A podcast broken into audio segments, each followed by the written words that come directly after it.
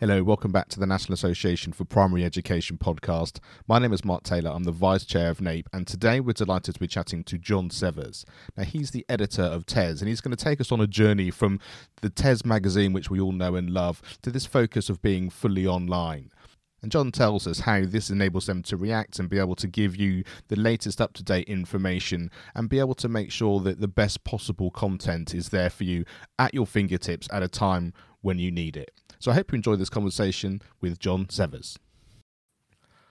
Hi, Jon. Thank you so much for joining us here on the podcast. It's always really insightful, I think, for me to sort of hear the voice and the opinions and kind of the personality of people behind organizations and magazines and everything. So, yeah, thank you so much for joining us today. No, pleasure to be here. And it's good to be on a, a podcast focused on the primary sector, which doesn't always have the voice it deserves. Yeah, I agree. I think that's why why NAPE specifically feels like it's uh, it's such an impo- important thing, being sort of um, non-political and having the chance just to sort of have that child first voice, as it were, for everyone involved, uh, who's in whether it's a parent, whether it's a teacher, and everyone else involved in education. It's a really really key factor, I think. So why don't we start with what's your role within within TES and and and exactly what your remit is to begin with.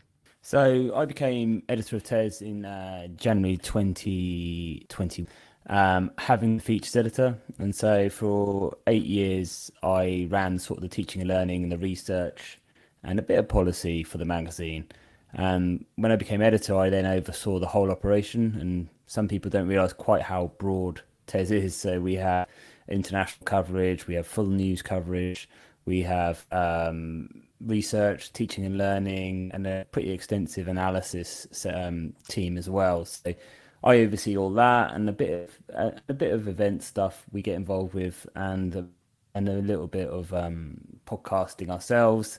And yeah, it's it's quite a broad remit, but I think it's it's varied and it allows me to get a really good overview of the sector and it's interesting um, taking the magazine digital. It's something that NAPE has been been looking into, both in terms of you know what audiences like to do, and also obviously there's the practicality and the financial implications of those things. So talk us into how that discussion started and, and sort of the, the progress that that's been made.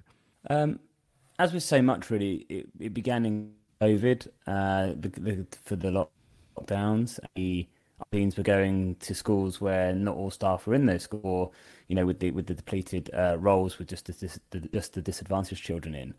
And not only that, we saw a huge upsurge in the online engagement for our content, and we realised that actually what schools needed was in-time information. So they, they didn't want to wait until Friday to find the latest news they need for uh, let's say the latest COVID regulations for schools or guidance. They needed it then and there. And so as our audience sort of shifted, and I think we worked out by the end of the pandemic, only about 1.5% of our audience were consuming us in print alone. It became a sort of a no-brainer decision really to say, okay, how is that print publication functioning as part of our offering? And would our resource be better really putting into getting a new website optimized for uh, our users and concentrate on that channel. And that's that's what we did, launching the website um, the start of last, the start of this year. Sorry, start of this year. And I think, I mean, everybody's sort of first in first thought when you need any information is obviously the nearest thing to hand, which is usually the phone or yeah, tablet yeah. or, or wherever, wherever you happen to be. Um, and I think, like I say, when, when you've got sort of updates, when you've got information and you've got the amount of content that you're creating, uh, like say having that kind of regular output i guess that that kind of changes how you can go about it as well. So just talk us through that sort of the mindset change between like say that regular print output compared to that sort of just in time information as it as it's happening on a daily basis. Yeah it's enabled us to be quicker. It's also enabled us to build stories over time. So um, we are able to put something out immediately and then we're able to update that same story as the story progresses across a day, two days, three days. And that's important because where we where we want our our school or our readers to have the most up to date view of any topic at that moment. And when you have a piece in print, it sort of stays as it was. It's it can't be changed. If someone's picking up a magazine two, three weeks later, they're seeing news and thinking that's the latest iteration of that. Whereas online, you're updating those stories so that you do have the latest iteration. It does bring challenges as well in the sense that a print magazine is a curated experience, and I'm sure most of the listeners don't consume online media in a curated way as such. So most homepage traffic for media outlets is pretty low. Most of the article traffic becomes to articles themselves. So we've got to be quite wary about how we knit together news in an online world for our readers. And we're launching a newsletter, a daily newsletter in the next few weeks where we say, okay, your inbox half six in the morning, seven in the morning. Here's everything we published yesterday, because otherwise readers are getting a very fragmented experience because they don't like going to a homepage. They prefer to come to a newsletter that's personalised to them or through social. I mean, large majority of our traffic comes through social channels because that's how people interact with us. I think we've got 300,000 followers on Twitter, about 150,000 on Facebook, uh, over 10,000 on Instagram. This is how readers want to consume us, and we need to be reactive to that. Uh, and so, yeah, there's there's advantages and there's challenges. And that's really interesting, that isn't it? Like you say, people, and it's certainly something that we've found is the sense that people are looking for answers, they're looking for solutions. They, there's an immediate issue that they're trying to solve, um, and with that comes that sort of snapshot of kind of like say it, it'll take you straight to an article or, or it will solve that initial problem but i think when you're involved as an organization like I say when you want a feel of of being part of something which is producing something regularly rather than just that initial thing that's where that sort of problem goes and i can see how the newsletter becomes like a like I say, not a homepage from a website point of view, but an actual home where people can feel like, ah, oh, right, I feel safe here. I kind of know all that information. I know that it's all, like I say, curated into such a way that this is exactly what I need. And so I think you start to interact with everybody, like I say, in different different different ways then you, you you have the newsletter you have on just the individual articles and and and i guess also now because the communication in the the two-way conversations is something which obviously we didn't have so much a few years ago yeah, and the good thing about the newsletter is someone doesn't even have to click on the articles. They can get a sense. So you'll have some readers who will open that email and they'll get a sense, just a re- as you say, a reassuring sense of what's happening just from the headlines. Then you'll have a cohort of readers who want to click on one or two, and you'll have a cohort of readers who'll click on every single one. And I think the two of the newsletter, as you say, it's that reassurance each morning that you're up to date, and then the user themselves creates a bespoke experience by how much they want to engage with it, and it leaves it quite democratic. Whereas the delivery of a big chunky magazine and the guilt sometimes associated. we we quite a few people spoke to us about the Tes magazine guilt, you know, this pile of magazines they hadn't quite got through yet, and this feeling weighing down on them. Whereas this newsletter that should shoot into your inbox and just give you that quick shot in the morning or whenever you want to engage with it that day is is, is important, I think and and talk us through sort of like say that engagement in, in multiple sections. So i like to say you've i guess you've got the the members of staff or teachers who individually want to have access to this but then you've sort of got schools generally and, and organizations that want to do that. And i guess that's where like say that personalized uptake makes a massive difference rather than just oh i came across it because i saw the magazine either because it came to me or it happened to be on the staff room table or whatever that that that, that kind of looked like for people. Yeah so we've got um I think we've got a cohort of readers who are individual teachers. They tend to be middle or senior leadership in the men, um, and they're people are access content for work purposes usually. Um, they are passing articles to teachers. They're trying to their school improvement plan by putting a bit of weight around it in terms of the research we provide and and some of them do it for pleasure like they just want to be engaging every day with the latest research and the latest news. We then have sort of a school function where schools take mem- um, readerships uh, subscriptions for the magazine and and that tends to be a head teacher or slt and they're using it for their own cpd but also using for the the cpd the school feeds into uh, internal newsletters. It feeds into uh, staff development meetings. It, it feeds into uh, planning meetings for the future, and that's how you can begin to see how the policy elements and the uh, learning elements and the analysis is really important. So we have three teams, uh, editorial teams, which is the news team, who are telling you what's going on. So that's policy, regulatory stuff around Ofsted, uh, exams, you know, just the stuff that's most integral to schools.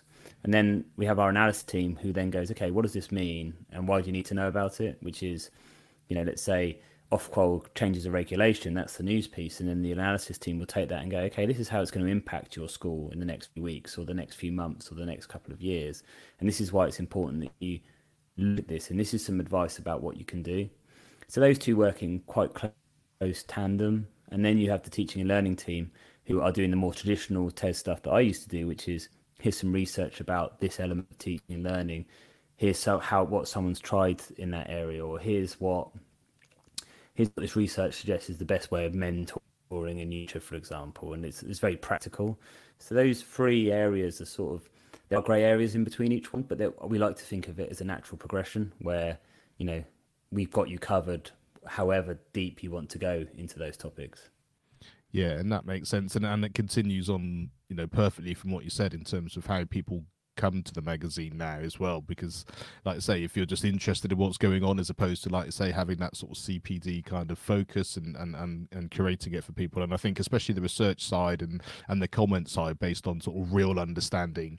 And and because things are changing so much and as we know there's sort of being time poor so much in schools as well I think having something which is a real critical eye but also like say with the the authority of saying actually I know that what what I'm reading what I'm able to to comprehend from this is something which I can really trust, and then I can dive into it as and when it's important to me.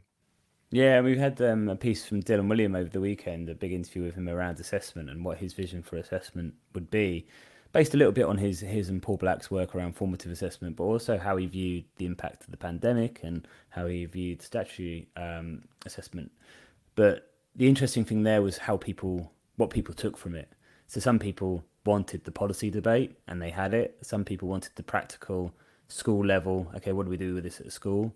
Some people do are just interested in assessment at a classroom level, and some people love Dylan Wiliam, for, to put it bluntly, and just wanted to talk about that. And so we saw all these suddenly from that one article, you saw all these satellite conversations happening across social media, be that on Facebook, Twitter, Instagram, um, even in some of the sort of teachery forum type things from some of the organisations. And I think we're doing our job properly if we're enabling the space for people to to come at that content in their own way. It's particularly important around best practice stuff we do. So we had a really interesting piece about someone had tackled spelling in Key Stage Two and how they'd built a, a new spelling sort of approach.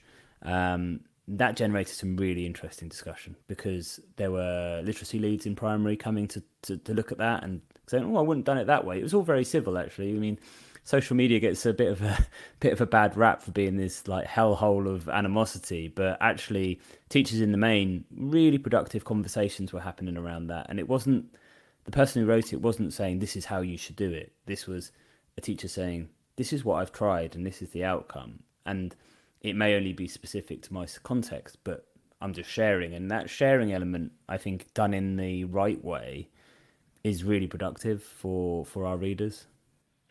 And I think that's a really important point, isn't it? Because I think more and more within schools, we want the the autonomy to be able to do what's best for us, what's best for our for our pupils, what's best for our school or, or the or the wider community.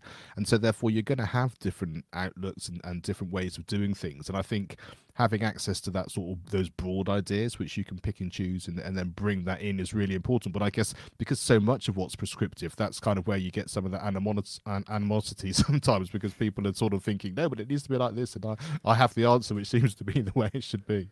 Yeah, I mean, so much of the uh, DFE stuff we report on is stop telling me how to teach, and I think sometimes that's legit. I think sometimes the DFE is being too prescriptive, but sometimes it's just guidance. And I think um, I think we're very sensitive in how we present our content to always make it look like here's an idea.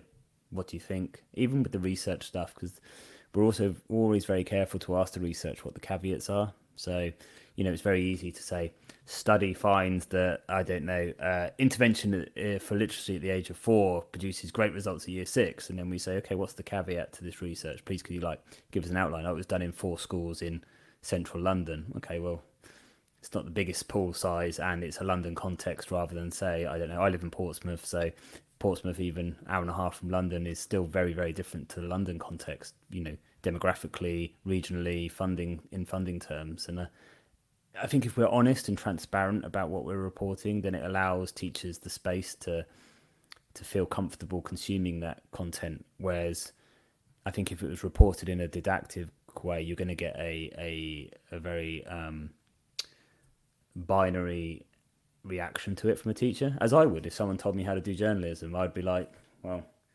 I know best actually, or I, if if it was along my ideology, I'd be like, this is the best piece of journalism. Yeah, this advice is perfect. But if it was against my ideology, it would be, well, this is just rubbish. Whereas if we take a bit more of a caveated approach, we can have a bit more interesting discussion. 1910 is a long time ago when when sort of it all sort of started and and got going. So I mean, in terms of your your knowledge of that history, but also in terms of the amount of time that you spent there, how have you seen seen things change? Um, I guess both positively and negatively, but in the sort of that sort of historical kind of feeling of, of what you're trying to produce, but also that they like say, as we've talked already about the reality of the practical interactions as well.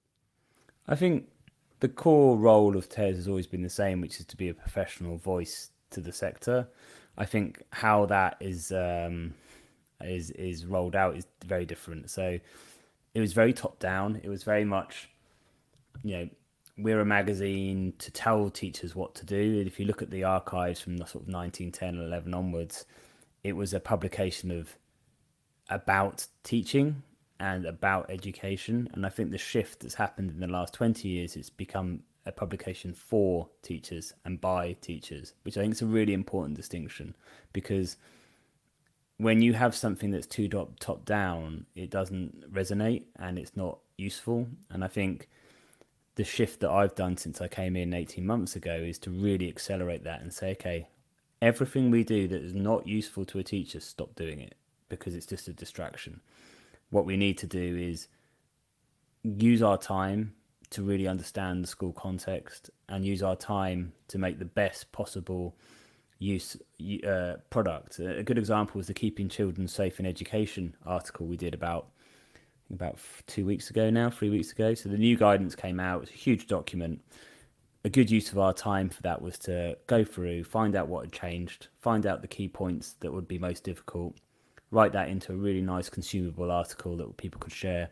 And over one weekend, I think it got close to 100,000 uh, views from the teaching community and some really positive comments. And it's still being read now. And I think that story might not have got done 15 years ago, 10 years ago, even because well, they've got they've got it in the guidance. Why would they need us to do it again? This isn't a story, and I, I'm a big believer in sort of citizen journalism, and by that mean not journalism by citizens, but journalism for citizens, where you do take complex documents and crunch them in a responsible way. And so I believe in that type of journalism. Thankfully, in the last 18 months, we've seen it really pay off. And and you talk there in terms of, of that approach of who you're doing it for and who's actually involved creating it. So is there those sort of opportunities, like you say, from sort of a, a, teacher input or people working within within the profession to kind of get their voice out, and how how does that work within that vision that you just spoke about? So the news team are all internally produced content, so they're specialist news reporters, and you know we wouldn't have sort of citizen news reporters, if you like, or teacher news reporters, but the analysis team and the features team are in the main commissioning editors. So what they do is 60, 70, probably up to 80% of their coverage is is commissioning teachers and people in education to to write, to react, to provide best practice guides and it's it's a struggle sometimes to find primary representation. So we, what we find, and this may not surprise our your primary listeners, is that secondary are very they're not shy in coming forward. So we have lots of um, secondary teachers saying, "I'd like to write," or secondary head teachers, "I'd like to do this." And for primary, it's a bit more proactive on our side. We're going out more and finding people to write because there just isn't that supply of teachers. What we'd love is to have, you know, any in the main. It'd be really nice to have more middle leadership in primary writing for us. So your literacy leads, your numeracy leads, your safeguarding leads we'd love those people to get in touch with us and and with Dan. So it's dan.worth at tes.com and Helen Amass, which is helen.amass at tes.com. Uh, you can find them on Twitter. they are always up for ideas. They really want to hear what you're struggling with. And the best way of pitching something is to send them and say, Look, I had this problem on X and I did Y and it worked or it didn't work. And we're as interested in the didn't work as the did work.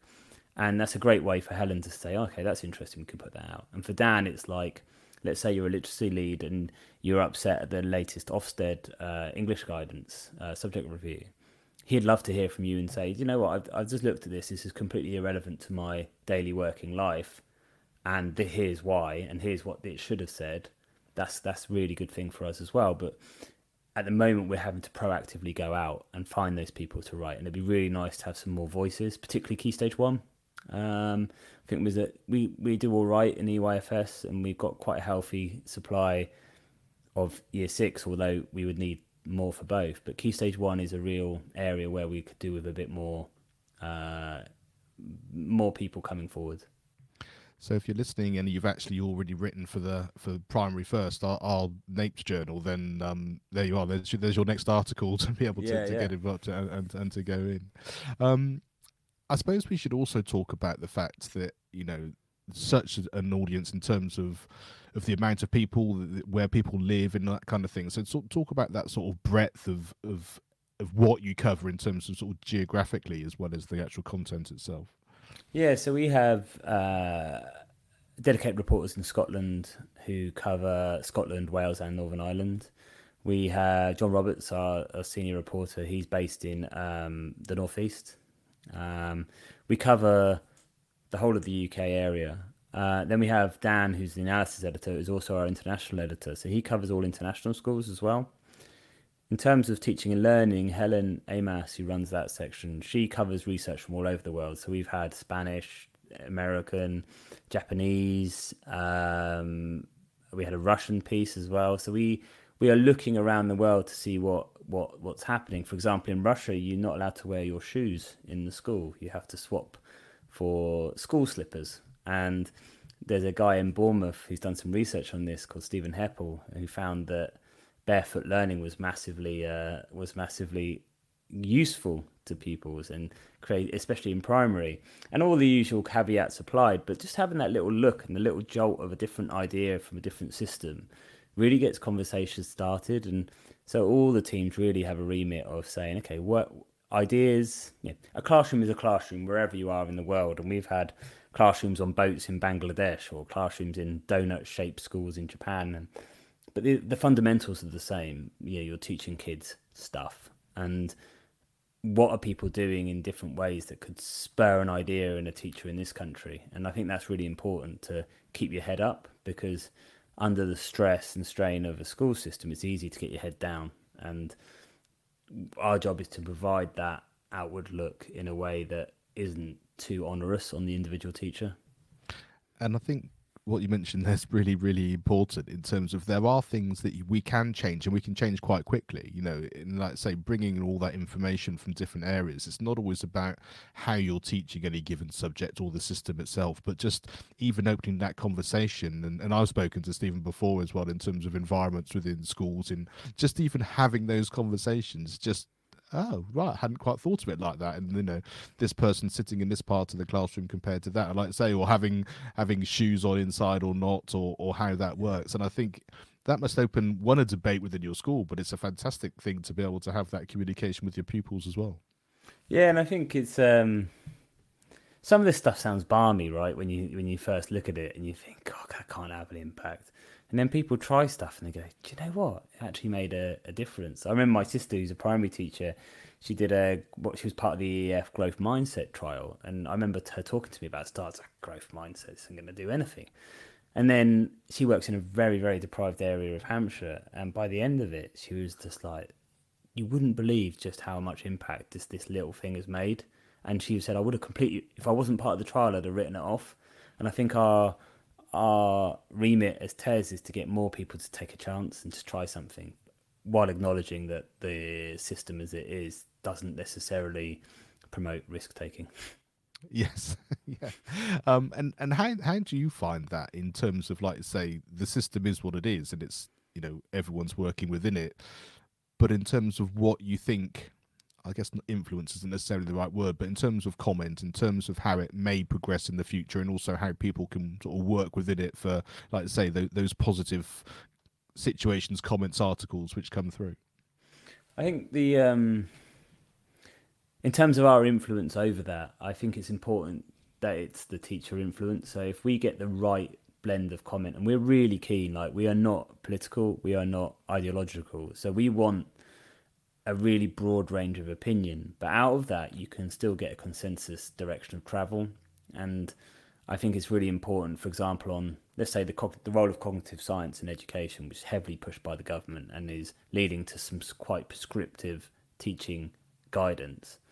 I think it's important that at TES we've challenged that um, position, and through our pro writers on CogSci and our more critical writers of CogSci, we've got a really nice position now where we're saying, do you know, there's some really good stuff here, but actually we need to be really cautious about how we use it. And I think that that is where the influence comes because we're the voice of the sector. I think it's, I think in general, teachers want to be left alone in terms of teachers know their their their classrooms the best. They know their pupils the best, and are what we should be doing is helping them achieve their goals within that context. And I think if if a government or Ofsted or whoever else wants to influence what happens in the school in a positive way, then they need to start from that position, which is a teacher knows that classroom best. So, what are you doing to maximize the potential in that classroom rather than what are you doing to maximize your particular ideology at any time? Is is my view. And what's your sense of of how things will progress in, in, in sort of the the near sort of me- medium term. Do you think that we're at a tipping point in, in, in any particular area that, that people will be interested in? I think it's clear that the government wants a sort of f- whole career CPD agenda. So they want a bit of a medical model where a teacher's constantly progressing throughout their career. It's not just this, I've done my ITT, I'm not going to leadership and I'm I'm a teacher now and I think there's positives there. I think most teachers want to improve and they want to do consistent CPD across their career. What I don't think they want is to be told specifically what that looks like. And I think what we're heading for at the moment is a very controlled system. So, you know, if you if you add up all the different elements of policy that have come out in the last two or three years, and COVID sort of accelerated this because it gave government a hell of a lot of control centrally. What you're looking at is a is is a very prescribed profession, and it's very anti-conservative, which is why you're getting in the Lords at the moment some Tory peers saying, "Hang on a minute, there's this is what's going on here. We you know we want decentralization, yet this seems very centralized." And ironically, you talk to the Labour education team, and they're very much keen on teacher autonomy. It's sort of like a swapped political ideology almost. But I think you know if we if we're looking at the direction of travel, it, it does look like more control. And I think if you look at the stats around teacher well-being, if you look at the retention stats, if you look at why people leave, I think it's quite clear that people want to be trusted to do their job. And I think the more that is prescribed, which is happening, the less likely people are to stay. And I think that's a really dangerous situation we're heading towards that needs to be pretty urgently redressed. Because I guess we are going to very soon get to the point, not only is there going to be teacher shortages, but we're also going to have not the, the depth of understanding um, I guess if you have a very young workforce or, or, it's not quite as sort of reflective across every age group, then what happens is is you only know what you know, which comes from your training, but also comes from your experience. It might have been you you, you were in school yourself not that long ago, and it's only with wisdom, which I guess comes with experience and, and the amount of years you've been in the profession, that you kind of can see that overall idea of we can see where it's going now, but we've seen maybe we've been there before, or maybe we want to we want to look at it in this particular way. And I guess the more people leave earlier, then you you you just don't have that, and and I think that could be very dangerous. Yeah, I mean, we have one of the youngest professions in the world already at 37. I think is the average age. The school workforce census came out last week, and if you look at the uh, the biggest drop off of teachers, it's in that sort of seven to twelve years into a career stage where teachers are leaving. And like you say, if you've got the experience, you know, you can be taught everything in the world, but application's a hell of a different thing. And not only does does knowing how stuff lands and knowing how to react to a class important, imp- experience is important in terms of confidence and being able to pick and choose a bit. I mean, we talked about prescription, and I think people who've been around a lot longer than me will say government's always been prescriptive in one way or another. What the difference is is how much a school on a day to day level listens and how much they work within that prescription to do what they want and what they think is best for the kids. And I think the more you skew to a younger age group who hasn't got the experience to say, like you say, I've seen this before, don't worry about it, or yeah, yeah, it says that, but we can get away with this.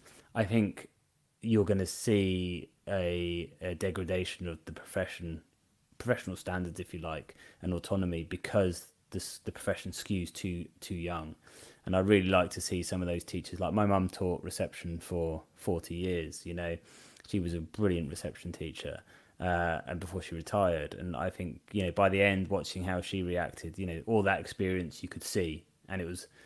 I think we're in danger with the funding crisis. We're in danger with the the way budgets are working out with um, energy funding and other costs of I mean you can see it in some of the data schools are skewing to cheaper younger teachers and I think that would be real real detriment not just to the kids but to those young teachers because if they don't have those experienced role models to help to guide them you know we're really doing them a disservice and they're not going to be able to pass that on for the next generation yeah, and I guess we should probably touch on on money and, and the financial situation. You know, budgets have been tight for a long time now, but you know, as we're recording this, you know, there's uh, there's real strikes about to happen. There's been talk in the media today in terms of teachers and NHS workers. And do do you think this is going to be a problem which actually does involve children either having to stay at home or, or schools actually even sort of despite the, the COVID and pandemic and, and wanting to do the best for their children, that we may end up with a situation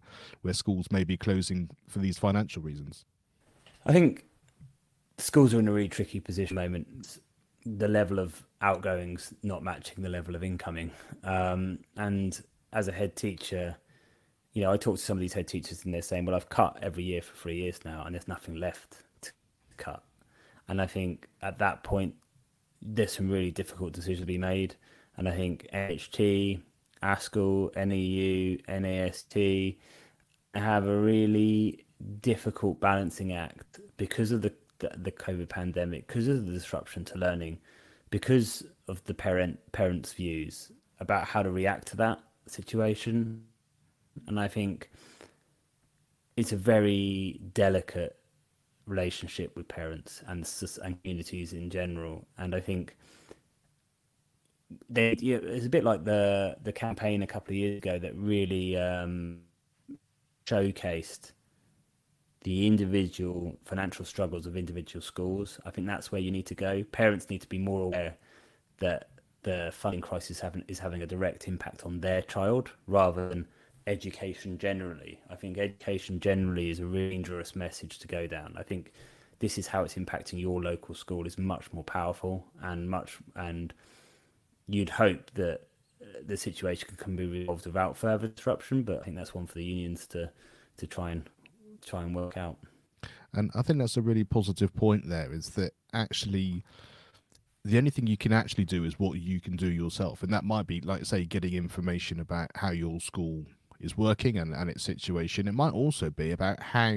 your life as a parent, as someone who's working and, and being involved in the community, can actually help. Um, and, and that's not necessarily a, even a financial thing, but in terms of if you want the your son or daughter's classroom to look different in some way, you know, what do you have to offer? You know, what uh, advice do you have? You know, what are the skill sets you have? Who are the people that you work with? What are the organizations that you work with that can actually sort of give teachers and schools and uh, uh, that immediate direct access, whether it fits in with part of the curriculum they're doing or, or days where they're able to sort of have a conversation with someone they wouldn't normally do. And I think some of that can be financial, but some of it can just be the having that initial conversation and saying, how can we actually have a positive influence based on, on what you need within the school? Yeah, I think you know we need to get back to don't we like what you've just described there is a is a real community school and and I think I guess in in I guess primaries have been pretty good at that more than secondary in the sense that primaries are because the smaller numbers are very good at being a community school, but we could do more. And a lot of the onus on that has to be on the communities rather than the school. We have to be proud of our local schools and we have to want to help whether our kids are there or not. And a lot of the time, local school is helped by the parents, and then you know we've moved on, so we don't really that school's not on our radar anymore. But we're still living in that community, and that that school should still be part of our our lives. In secondaries, when you've got secondaries going up to sort of 14, 15 form entry, which some of them are now, I mean, it's very, very, very, very difficult on that side to create that sense of community. And I, I don't think it's a very it's a huge surprise that the most successful free schools that the government promotes consistently are a maximum of around four form entry. They're more like primary schools than secondary schools. And because it's easier to create that sense of community. So I think there's a huge amount of learning for the system to look more closely at primary schools and say, okay, what do they do really well? And I don't think that happens because primary is sort of it's just you know so frequently not talked about at government levels. It's so frequently secondary that becomes the focus, and then oh we, will just filter that down to primary. Well, can we not filter stuff up? And I think that's something that does need to change. Yeah, and uh, it certainly is something that NAPE is really keen on is the fact that any given day, any given part of a child's education is important. It's not just preparation for the future. And I think that's where primary often gets into trouble in terms of not having those conversations, is because it's just there getting ready for secondary school. And and and actually like I say, the way that you work, the way that you interact, and and actually just giving the child the environment they need at the time that they have it is is really key. And I think that actually isn't just about being in an age group up to age eleven. It's actually about children and and humans generally, you know, having what you need at any given time into that kind of, like I said before, in terms of that well-being and mindset and growth mindset and all those things. Some of those things are the same across the board. It's not just necessarily age age specific. Um, so so just as as we wrap up, tell us, you know, you, you mentioned before about what you've tried to to push it and, and and develop things in the last 18 months or so. What will that look like sort of in another 18 months or, or two years in terms of, of what you're able to implement? Wow what a question. So i hope that in in 18 months time every school will see us as an integral part of their daily mission. So that may, that means that if the teacher has a problem, they turn to TES. If the subject lead, the the the T have a problem, turn to TES. If the head, executive head, MAT CEO, governors have a problem, they can come to TES. And that doesn't necessarily mean doing more content for us. It means making better choices and presenting that content in better ways. And uh, what we're really keen to do at the moment is made a big shift of of direction and the next 18 months is honing that with the feedback from our readers to make sure that we are that, that useful tool. I mean what we like to say is on any given week what have we done for each teacher? And we have each teacher in each phase in our mind saying okay this is this type of teacher. That's that phase leader. That's that leadership position. Have we done anything for them today? And that should expand our you know for example we've traditionally not been good in special schools. Like we haven't got great coverage in special schools. Well we should have you know, traditionally we haven't had great key stage one coverage, like I spoke about the start, because it's more more key stage two and EYFS teachers are more proactive, so that we know more about it. But I'd love to know more about key stage one. My kids are in key stage one at the moment, so I'm like, you know, I'm getting first hand experience. But so that in 18 months, I'd like to be much more comprehensively covered in terms of our content and much have much more comprehensive readership that is coming to us every week because we are a trusted source of information. Fantastic. Well, Jon, thank you so much for spending your time and, and, giving us sort of behind the scene scenes look of everything. And and like I say, that sort of call to arms and for key stage one teachers, but also anyone who'd, who'd like to sort of get involved and know more. Tell tell them that the the best place to go, and we'll have this on the show notes as well. But the best place for them to sort of go, get involved, or get in touch. So I think the first, we, we are preparing a contact sheet, which I'll make sure I send over when it's ready, so that people you can send that out. But for the moment, the best two people, and I'll spell it out, is Dan, so it's D A N dot Worth W O R T H at tes.com, T E S dot com, and Helen Amass, that's H E L E N dot A M A S S at tes.com. First instance, you know, just a paragraph, just say, here's I'm this person, this is what I've tried, or this is what I'd like to write about, or this is annoying me at the moment. They're the three things I usually say to people who are pitching for the first time. What's annoying you? Tell us. What have you tried and it's been good? Tell us. And what have you tried and it's failed? And the chances are one of those three things will catch the eye of one of our editors, and you'll you'll be commissioned before you know it. Fantastic. Well, Jon, thanks so much for being here. It's it's fascinating, and, and I love it's why I love podcasting so much. To get that real sort of personality and idea, and, and, and the sense of, of, of what people are doing behind the, the printed words, or, or like you say, the, the the click on a, on a phone. So yeah, thanks so much for being here. Thank you for having me.